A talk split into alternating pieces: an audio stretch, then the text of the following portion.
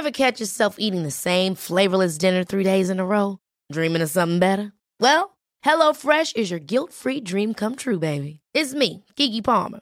Let's wake up those taste buds with hot, juicy pecan-crusted chicken or garlic butter shrimp scampi. Mm. Hello Fresh. Stop dreaming of all the delicious possibilities and dig in at HelloFresh.com. Let's get this dinner party started.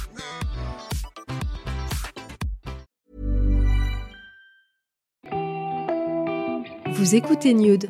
Si cette série vous plaît, vous pouvez me le dire sur votre appli d'écoute si vous utilisez Apple Podcast, Podcast Addict ou encore Castbox qui permettent de laisser un commentaire. N'oubliez pas aussi de vous abonner pour ne pas manquer les épisodes à venir. Et si vous aimez Nude, je vous invite à suivre les coulisses sur Instagram at Podcast. Voici le sixième chapitre de l'envers du fait divers. Je vous conseille, si vous ne l'avez pas fait, de commencer par les premiers épisodes.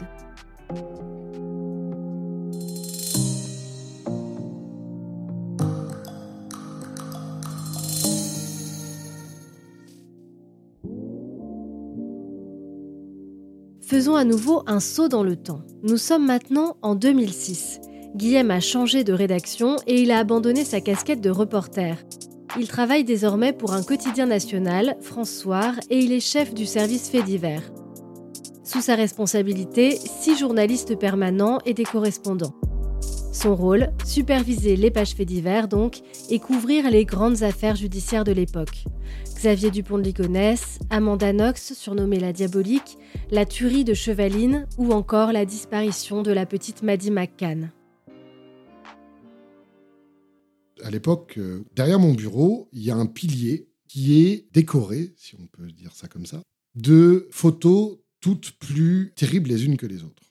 Photos de découvertes de corps, de gamins disparus depuis longtemps, euh, des photos de règlements de compte, le tout agrémenté d'écussons de flics. Enfin bon, notre but c'est d'avoir sous les yeux tout le temps, tous les jours, des choses dures, terribles, mais comme elles font partie de notre quotidien, elles sont là. Ça nous permet de dédramatiser, ça nous permet de d'installer une espèce d'ambiance euh, tout sauf malsaine. C'est euh, comme on travaille tous sur ce genre d'affaires, ça nous dérange pas plus que ça.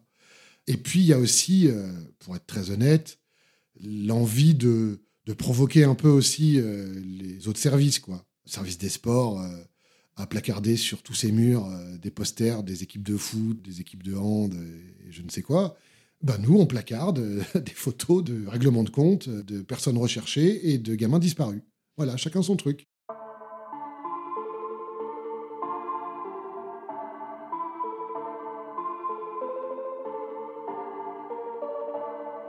À cette époque, euh, je pousse le vice jusqu'à avoir sur mon bureau une photo de Maddy, une euh, enfant anglaise qui a disparu au Portugal euh, et qui n'a d'ailleurs jamais été retrouvée.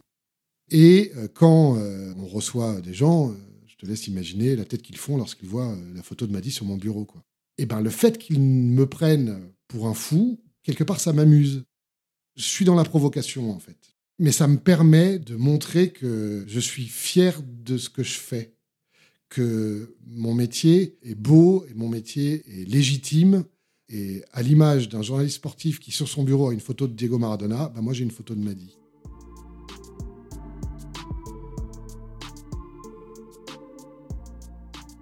Je n'ai aucune fascination pour euh, la mort. C'est une façon encore une fois, de compartimenter, d'essayer de croire que tout ça euh, n'est pas grave. Évidemment, la disparition d'une enfant, c'est dramatique. Mais c'est une façon de, peut-être aussi, euh, de faire croire que ça nous laisse complètement insensibles. Je crois qu'il y a aussi un peu de ça.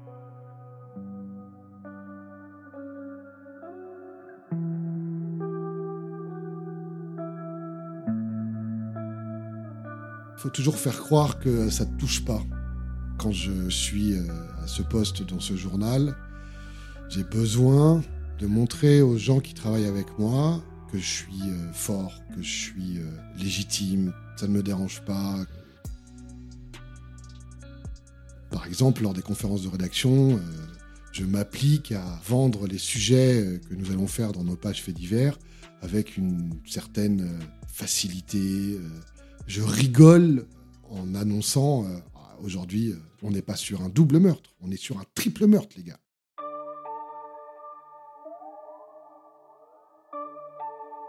D'en parler comme ça donne l'impression à mes collègues qui, euh, la plupart du temps, font Oh, oh que euh, vous inquiétez pas, on gère, ça va être super bien se passer, on va avoir plein d'infos et tout et tout. C'est une manière, je pense, de, se protéger, de dédramatiser, et puis surtout, en le présentant de cette manière, de le faire accepter. Oui, demain, dans le journal, sur deux pages, on va parler d'un triple meurtre mais en le présentant de manière euh, exagérée, ça passe mieux.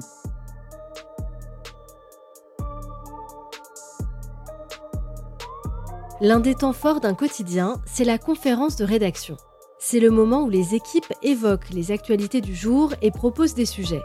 À l'issue de quoi les rédacteurs en chef décident ce qui va être traité dans le journal, chaque service défend alors sa paroisse. Le chef de service des sports, euh, quand il vend euh, ses sujets le matin euh, et qu'il y a un match qui s'annonce extraordinaire, c'est facile. Hein.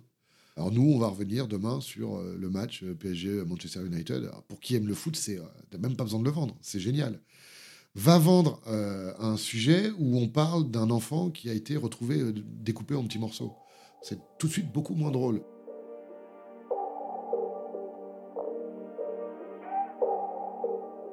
En gros, je leur faisais le papier avant que le papier soit écrit, quoi. Et, ça leur plaisait beaucoup. C'était un peu euh, euh, mon numéro du matin. Je voulais pas faire trop peur à ceux qui n'aimaient pas les faits divers, et je voulais attiser la curiosité de ceux qui aimaient les faits divers. Donc c'était un espèce de juste équilibre. Est-ce que tu surjouais un peu la bonne humeur pour contrebalancer quelque Complètement, chose? Complètement. Je faisais toujours euh, beaucoup de jeux de mots, beaucoup de blagues, toujours avec beaucoup d'entrain, en faisant des grands éclats de rire. C'est très surjoué, ouais. C'était très surjoué. Mais c'était uniquement pour euh, arriver à mes fins, c'est-à-dire avoir suffisamment de pages pour mettre en avant toutes les affaires qu'on traitait. J'en arrivais parfois, le matin sous la douche, à écrire les répliques que j'allais balancer en conférence de rédaction. Enfin, les écrire, à noter quelques idées. C'était un show, en fait. Ouais, un peu. Mais encore une fois, c'était euh, c'était vraiment euh, essayer de... L'expression, elle est très bizarre, mais donner un peu de la vie à ce service, alors qu'on traite de la mort, quoi.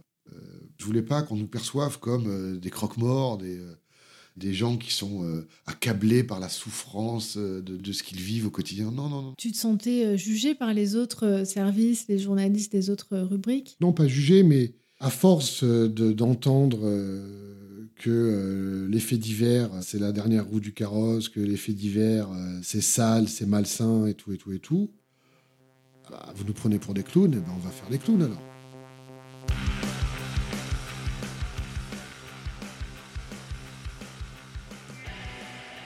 Les pages les plus lues dans un journal, ce sont les pages faits divers. Et pourtant, le fait divers a mauvaise réputation, auprès du public et auprès des autres journalistes. Comment, euh, après euh, de brillantes études euh, dans une brillante école de journalisme, tu peux concevoir qu'un de tes collègues prenne son pied en allant toquer à la porte d'une dame dont la, fille a été enlevée, séquestrée dans une cave? Tu peux pas. Tu te dis, mais, quel est l'intérêt? Donc, il y a un côté.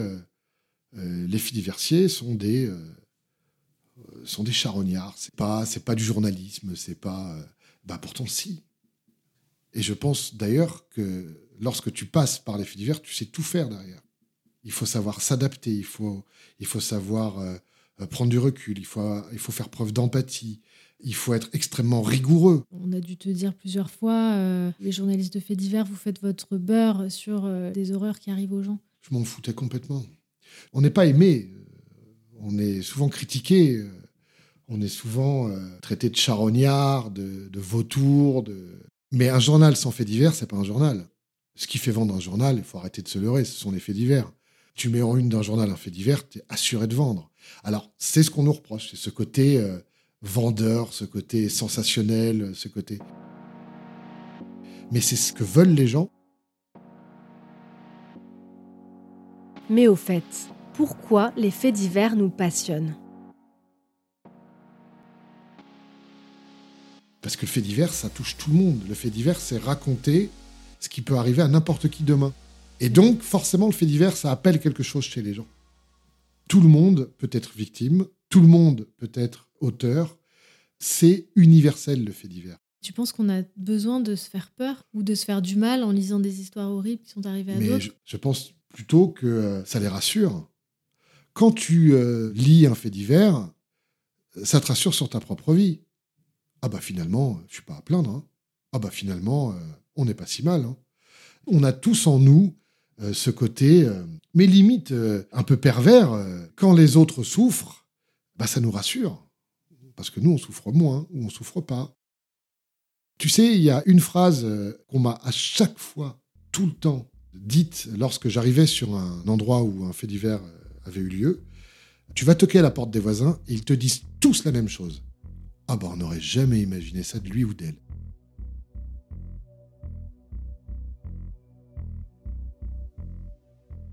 Comment concevoir que Madame Michu, ma voisine depuis 20 ans, ait sauvagement assassiné son mari? Pourquoi? Comment? Mais c'est fascinant. Et d'ailleurs, ce qui, moi, me fascine dans le fait divers, c'est ça. C'est le point de bascule. C'est comment quelqu'un peut-il basculer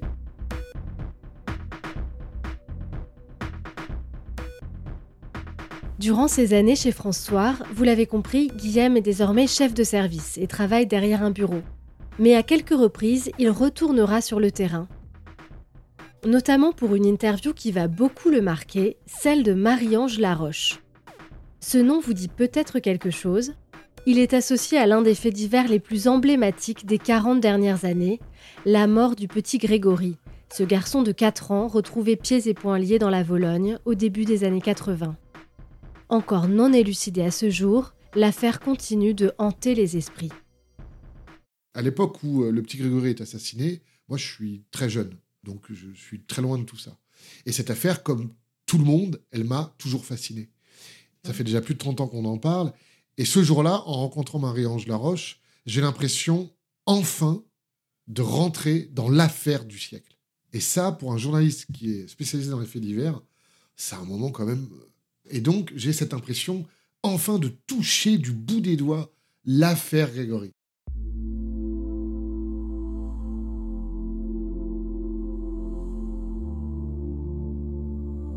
L'un des protagonistes de ce drame, c'est Bernard Laroche. Cet homme avait été soupçonné du meurtre du petit Grégory. Et le père de l'enfant, persuadé de sa culpabilité, s'était rendu chez lui pour l'abattre d'un coup de fusil. 20 ans plus tard, en 2006, c'est donc sa femme, Marie-Ange Laroche, que Guillaume va interviewer. au moment où je vais la rencontrer, il n'y a pas de raison euh, valable, il n'y a pas de rebondissement, parce qu'il y a eu beaucoup de rebondissements dans cette affaire. À cette époque-là, il n'y a pas vraiment de rebondissement. C'est juste que on a l'occasion euh, de la rencontrer. C'est toujours intéressant de faire du Grégory. Pour parler très, euh, très simplement, l'affaire Grégory est une affaire qui a tellement marqué les esprits que si tu traites d'un élément autour de l'affaire Grégory ou si tu fais quelque chose autour de l'affaire Grégory, généralement, tu peux être sûr que les lecteurs seront au rendez-vous. Avec cette rencontre, Guillaume approche l'affaire du siècle, mais il pense faire un article qui n'apportera pas grand-chose de nouveau. Jusqu'au moment où il découvre que le jour de l'interview, un autre personnage clé de l'histoire est présent. Et contrairement à Marie-Ange, lui n'a jamais parlé à aucun journaliste. Moi, quand je le vois en arrivant, je sais pas qui c'est. Parce que je l'ai jamais vu. Personne ne l'a jamais vu. En tout cas, pas à l'âge auquel je le rencontre. Donc, je sais pas qui c'est. Il Et a un- quel âge à ce moment-là? Il devait avoir 24, 23-24 ans. Et donc, je vois, euh, je vois ce jeune homme euh, et je comprends très vite que c'est euh, Sébastien Laroche, le fils de Marie-Ange et Bernard Laroche.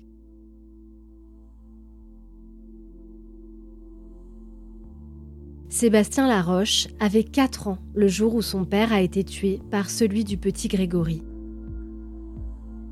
En une fraction de seconde, Guillaume décide que c'est finalement sur lui qu'il doit axer son article. Je suis euh, alors accompagné par une jeune journaliste à qui très rapidement je demande occupe euh, Marie-Ange de manière à ce que je puisse, moi, me rapprocher un peu de Sébastien et l'isoler un peu, essayer de discuter avec lui.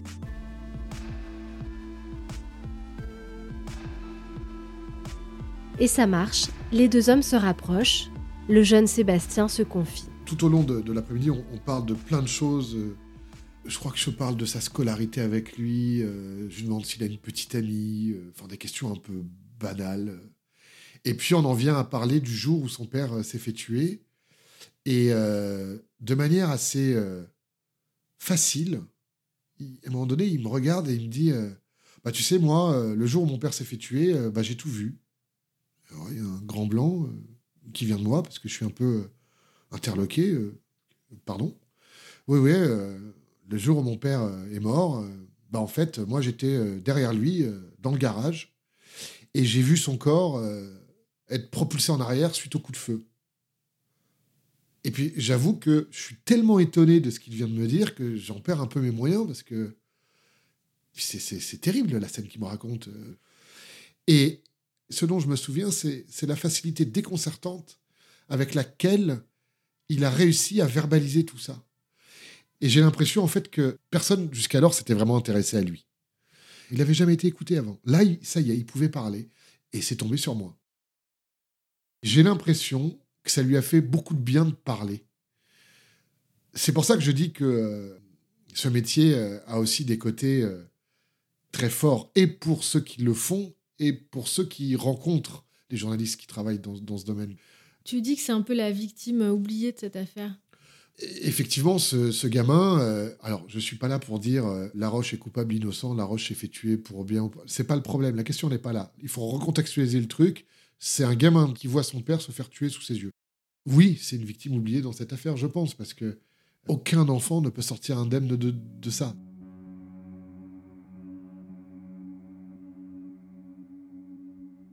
J'ai un sentiment qui est, double. C'est que à la fois, je suis très touché, très ému par ce qu'il me raconte. Et puis j'ai aussi le côté journaliste euh, qui ressort et je, suis très content parce que je me dis j'ai un témoignage fort, j'ai un truc que je n'ai jamais lu auparavant et donc je suis content. Donc c'est vraiment un mélange des deux. C'est à la fois euh, c'est très émouvant euh, ce qu'il me dit et puis il se confie donc j'ai l'impression quand même de de l'aider à, ça et, et donc c'est très fort.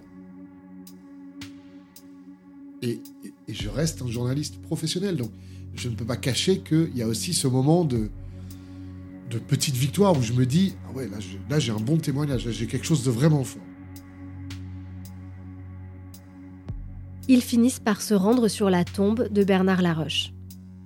c'est presque naturel puisqu'on est en train de parler de son père le cimetière est tout à côté donc on y va et on se retrouve dans le cimetière et euh, on, on finit notre discussion il est euh, appuyé sur la, tombe de son papa et puis euh, eh ben là il y a le côté euh, journaliste qui, ressort je suis non seulement face à un protagoniste direct de cette affaire, dans un cimetière, devant la tombe de Bernard Laroche, qui pour moi jusqu'à présent a toujours été un nom dans les journaux, un nom dans les gros titres, mais là ça, ça prend forme.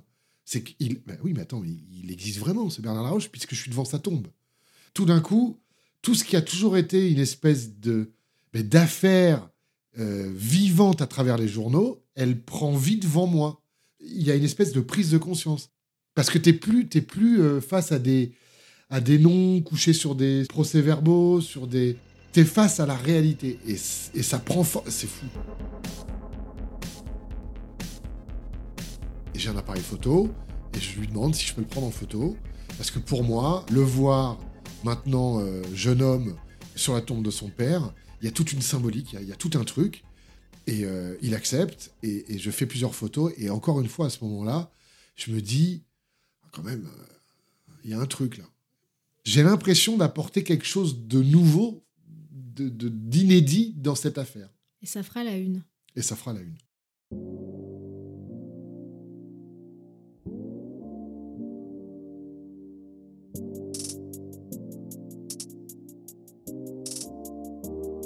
Désormais considéré comme l'un des cadors du métier, Guillaume a peut-être enfin vaincu son manque de confiance en lui.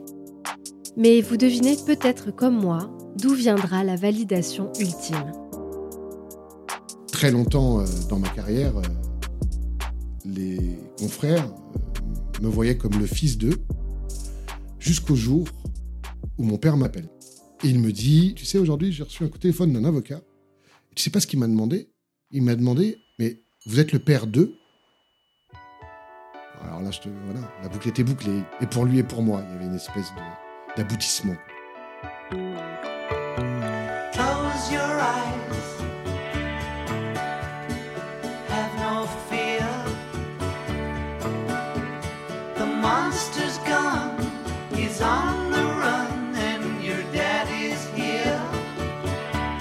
C'est déjà presque la fin de cette série. Ne manquez pas un dernier chapitre fort en émotion. C'est dans l'épisode 7. À suivre.